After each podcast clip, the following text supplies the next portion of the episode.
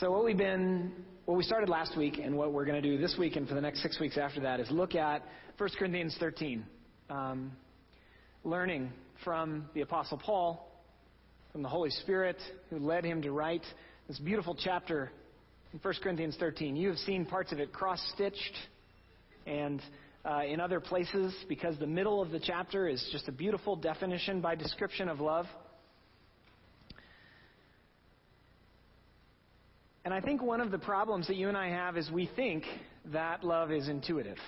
There are a couple ways that I see that you and I think this. There are some words that I really don't like, and I'm kind of a word guy, so you're going to think I'm overthinking this, and you're probably right. It's actually one of my spiritual gifts, overthinking things. Thank you. Uh, last year for New Year's, I preached a whole sermon on how we use the word normal to judge ourselves and judge others. And um, the word normal has some important uh, points. A friend pointed out that you want your, your body temperature to be normal, right? There are some good uses for it. But what we do is we think, you know, a normal driver would not have done that and then given me the gesture as though I did something wrong. And that's our way of kind of saying they should have known better. It should have been intuitive. The other word that I don't like that we use to, and this is a preview for my very compelling sermon that I haven't written yet for New Year's this year, is the word just. I wish that they would just. I'm not talking about justice. I'm talking about the word just like I wish they would just stop at stop signs in Simsbury. So you've experienced this too. Okay. And we use these words in our mind and out loud to judge ourselves and to judge others. And I have a little bit of a problem with that, but it's me overthinking things. The real thing that I want to show about the way that we use those words is we think something that's wrong. We think that love is intuitive and everybody knows how to do it. And so then when we see that it's not, we get very angry or very sad, depending on the circumstance. Well, a normal person would just know to call this often their mother. I wish that they would just send me the text back while I eviscerate their character because it's been 16 minutes since I texted them. They should just text back. Who doesn't have time to text back? Normal people can answer all their texts in a day, right? These things go through our mind. And what's happening is we're thinking wrongly, this doesn't make you or I a bad person, but, we, but it's incorrect. That love is intuitive, that we know how to love in a full way. That doesn't mean that you and I know nothing about love. The theological term for the good things that we can learn from culture or from our parents or from school is common grace. You and I have been all given some measure of common grace, which means we've learned some decent ways to love. But a full definition of love, you and I are not going to get there on our own. It's not intuitive. The other thing that blocks it blocks us, in my opinion, is not just our individual uh, assessment of other people. A normal person would never just. I wish they would just do this. We also do it with culture. We make it too big. We think that the culture is either the savior or the problem. You know, it's so easy to get a divorce these days. Well, you know what? In a traditional society, addiction and abuse were covered up. Now we're in a modern society where addiction and abuse are much more there, but it's very easy to get a divorce. Here's the thing every single culture, every single one that has ever existed, has problems with it, and nobilities. I'm not saying our culture today is great. I'm not saying the culture in 1955 was bad. I'm saying that culture is not the culprit because love is not intuitive. In a traditional society, society, some forms of love are held back. In a modern society, some forms of love are stifled. The Bible's definition of love would transcend both our own judgments of ourselves and others, but also our cultural assessments.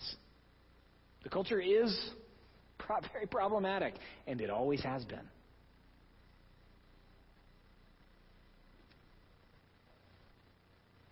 If you have your Bible, we're looking at 1 Corinthians 13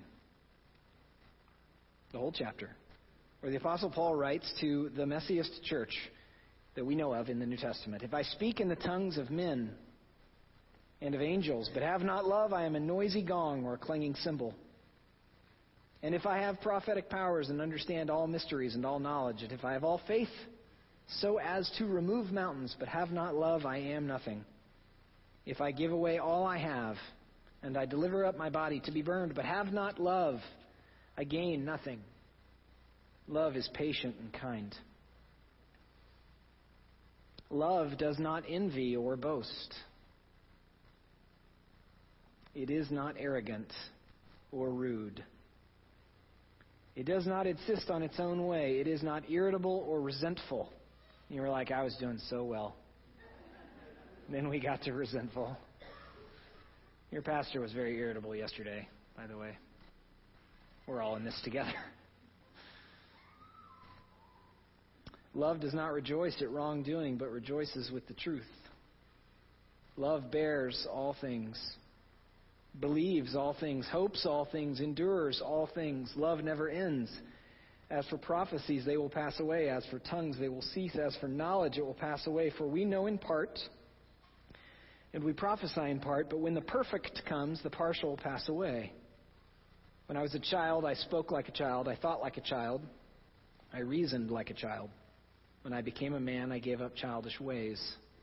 For now we see in a mirror dimly, but then face to face. Now I know in part, then I shall know fully, even as I have been fully known. So now faith, hope, and love abide, these three, but the greatest of these is love. One of the other things that happens when we make the mistake of thinking that love is intuitive to people, we're buying into a smaller definition of love. The current moment that we live in, as far as I can tell, is deeply in love with romantic love, and romantic love is great, but it's not full enough. It's not robust enough.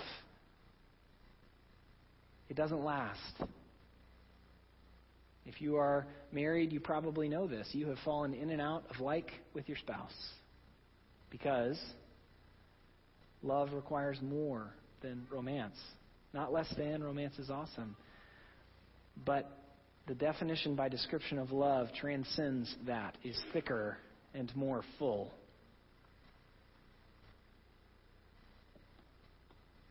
Love is not intuitive or rude. Love is not rude. And you're like, of course it's not rude. Someone was rude to me yesterday, and that was not loving. That server. No, never mind.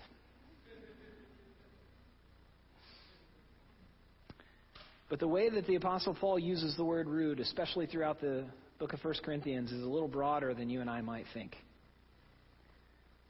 Might encourage you, just for fun, actually, to read 1 Corinthians 5, 6, and 7 and chuckle, because in it, Paul is so unhappy with the sexual immorality going on in the church. And before you think I'm an over the top pastor, go read 1 Corinthians 5. This is not like, I'm not talking about the difference between G and PG. I'm talking about some messy stuff going on in the church. And when he talks about purity and impurity, which all of us are called to, single and married, we're all called to purity for God's glory and our own good and the good of neighbor. It's different in marriage and singleness. Both are equally dignified in Scripture, by the way. Paul says that you can be rude with your skin towards another person's skin.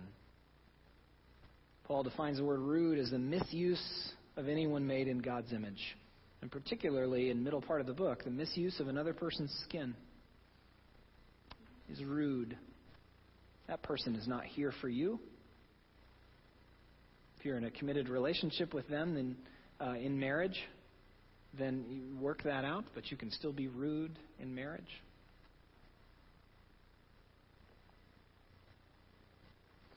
The other kind of rude is the kind that you and I are pretty familiar with.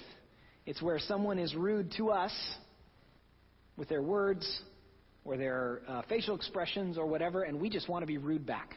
We just want to respond because we believe this lie, and it's not like we stop and think about it and take our journal out. That person made a gesture to me in traffic. I think that what would make me feel better is if I make a gesture back. But they make a gesture, so we make a gesture, and then we come home and we're like, this person did this, and then I did this. And what happened in the moment when the person was rude to us was we thought, you know what would make me feel good? Is if I am rude back to them. And let me just ask, did it make you feel better?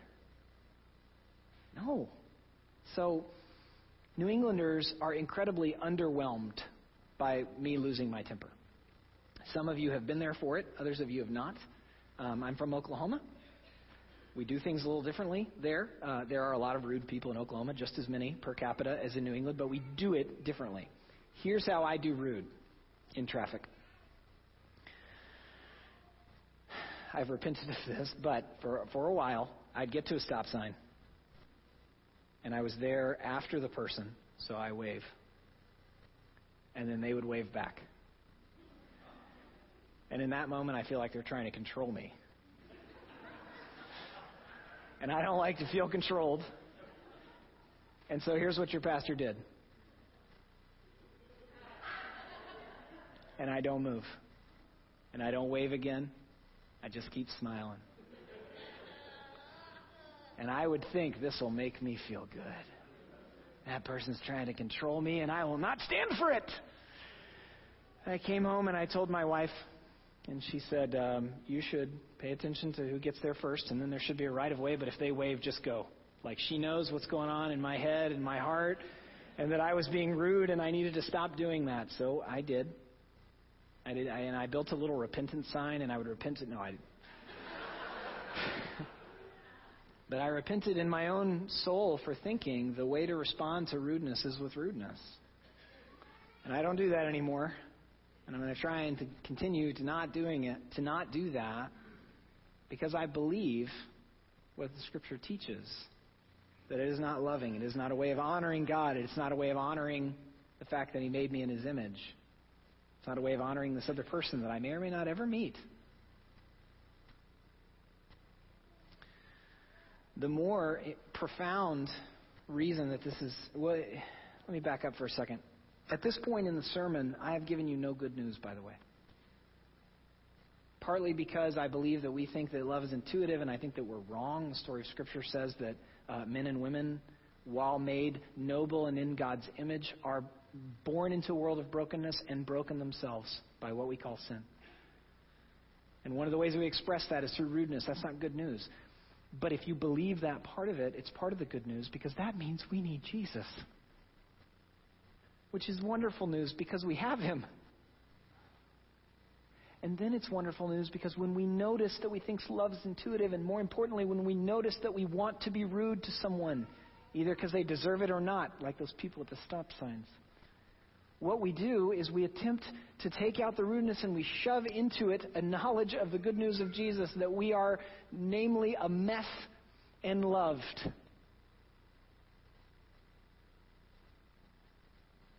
Good news that we need Jesus that desperately.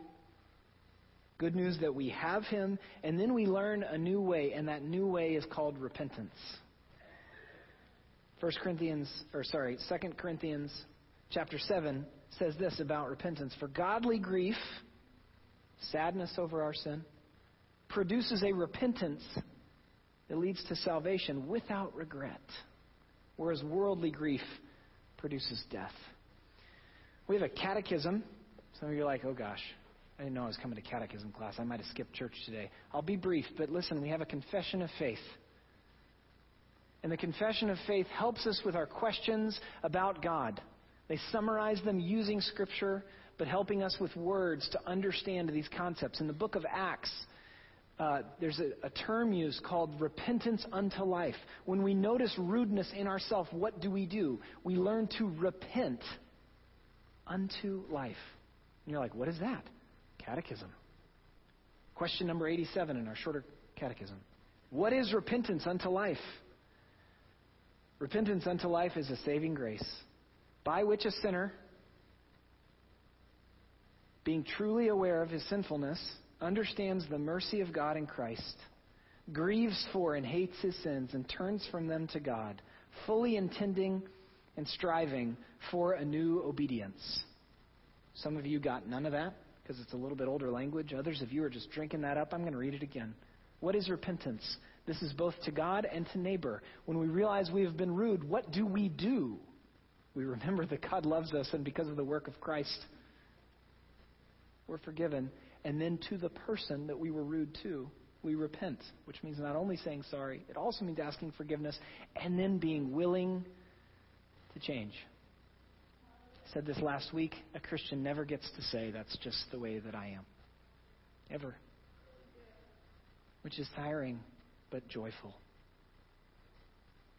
Repentance unto life is a saving grace by which a sinner, being truly aware of his sinfulness, understands the mercy of God in Christ, grieves for and hates his sins, and turns from them to God, fully intending and striving for a new obedience. Christians are bothered by their sin, and they go to the offended to the party that they have offended and they repent. That's good news if you and I actually sin, though it sounds kind of heavy. Love is not intuitive or rude. Instead, it bears with one another. This is the same word in Greek that in a longer version is abide. Jesus says, abide in him. And the Apostle Paul says that love learns how to bear with. Love stays. Love teaches us to stay. Maybe not at the distance that the person wants us to stay right? The person that's hurt us. We might not be able to be as close to them as they want, but love stays. In marriage and family relationships, there are times not to stay abuse, violence, addiction. But love stays. And that's not intuitive. I don't know about you. People have hurt me, and I am going the other way. That's my instinct. I'm going to run. That's a broken world. I think some of that emotion is legitimate to want to run away from a relationship, but love stays. And frankly, that's why you should not join the church. You do not need any people to have to stay with. I'm serious. I have four parents, which actually means ten because some are married and all that. I have nine brothers and sisters, which means 17, because most of them are married. I have 23 nieces and nephews. About half of them are on the Facebook or Instagram. It's all right. I really I know what they're called. I was being funny. I have 13 cousins, three grandparents. I do not need spiritual family with you people. It is so hard to stay with these people. And yet, God, in His loving mercy, gave us not only a family that we were born into, but more importantly, according to Jesus, a spiritual family. So I actually do need you. And you need one another. In all of our messiness and imperfection, we need spiritual family to learn each other's stories, to sing next to one another what we truly believe that God is indeed a good Father. Thank you, Peter, Ariana, for leading this morning. To be led in prayer for one another, with one another. To open the Word and notice that God is in this very moment teaching you and I to love better. What great news that grace doesn't just leave us where doesn't just accept us where we are. It does that. God absolutely 100% without equivocation accepts you right as you are with all of your limits and sins and sillinesses and ways that you're rude and tendency to run away from people. But grace is so much stronger and more profound than that. It wouldn't be grace if God just accepted us as we are. He accepts us as we are and He grows us up in love away from rudeness and towards being able, maybe just by a nose, because of His grace, to stay in relationship.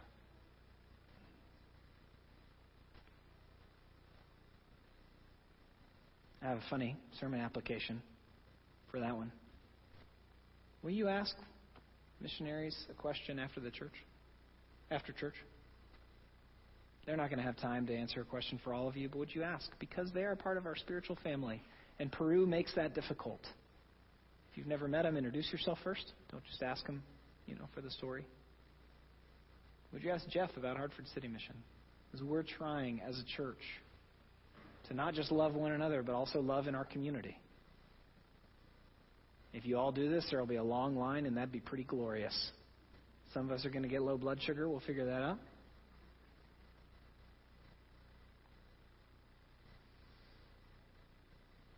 Bearing with one another is a, is a, it sounds very churchy, and I don't know how disruptive it is to you, but If you look at just verse 7 in 1 Corinthians 13, we're focusing on one section of verse 7. I'm going to read the whole thing. Love bears all things, believes all things, hopes all things, and endures all things. That seems kind of nice. I've seen it on pillows and in cross in uh, what's that stuff? Calligraphy. Sounds so nice. You have a friend who's in a dating relationship, you'd never tell him this. So she just did never text me back when I was sitting there and she'd stood me up for the date. Oh, that's okay. Just endure everything. Believe everything. He was really mean to me. Oh, you should just stick it out. It's fine. We would never say that. Right? And yet, those of us that are married, we learn we get to learn to bear all things, believe all things, hope all things, endure all things. Those of us that are single with our parents and our spiritual family, hopefully our brothers and sisters. Even if you have nine of them like me. And the reason I'm pointing that out is um, it is again such a robust picture of love. And you and I will run after a shallow picture of love. I was born in 1977, so when I think of love, I think I mentioned last week more than a feeling. I think of every breath you take by the police, which is actually not about love, it's about stalking. I think of You're the Inspiration by Chicago. And some of you are like, your musical taste, they're okay now, okay? They're, they're fine. My musical tastes are fine. I like jazz, I like the national, you know. But when I think of love, the first thing that pops into my mind is, you're the meaning in my life. You're the inspiration. You bring feeling to my life. You're the inspiration.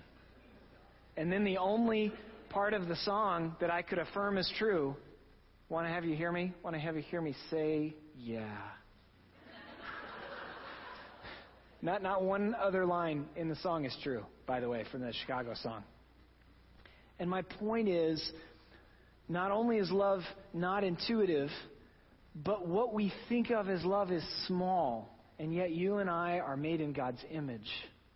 And by His grace, through a trusting relationship with Him, we are capable of a robust love that what? Bears all things, believes all things, hopes all things, and endures all things. Love is not a fleeting or a partial or just a romantic thing. Love is not intuitive or rude. Instead, it bears with and it lasts. It lasts. Because of the love of God revealed in Jesus Christ, we know that God's love is one that covenants with us. And despite our repeated breaking of that, His love for us lasts. It is a chesed love, a steadfast love. That's why this is a hopeful text and not a mean text. Because of his steadfast, non rude, never leaving love.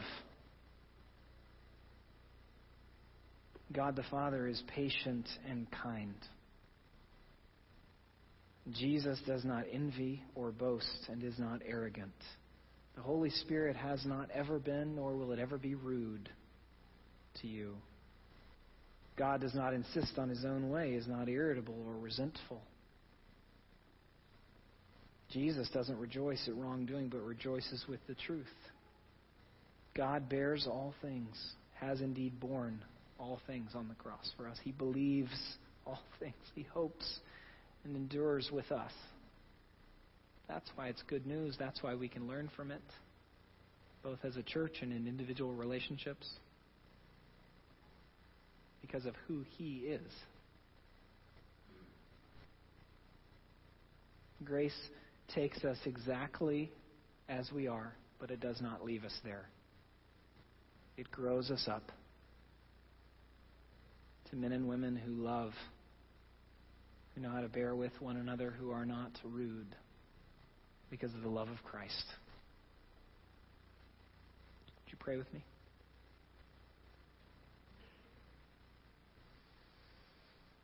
Heavenly Father, thank you that you are indeed a good Father.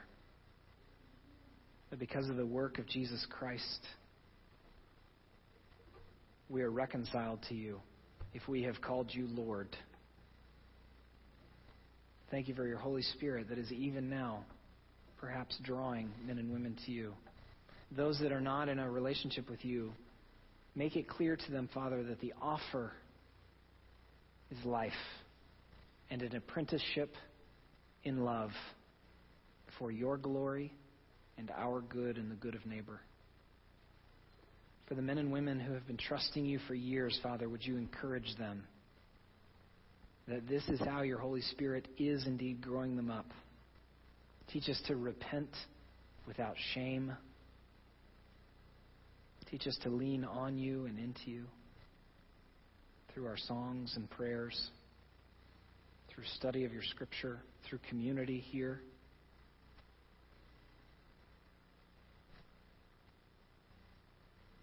Amen.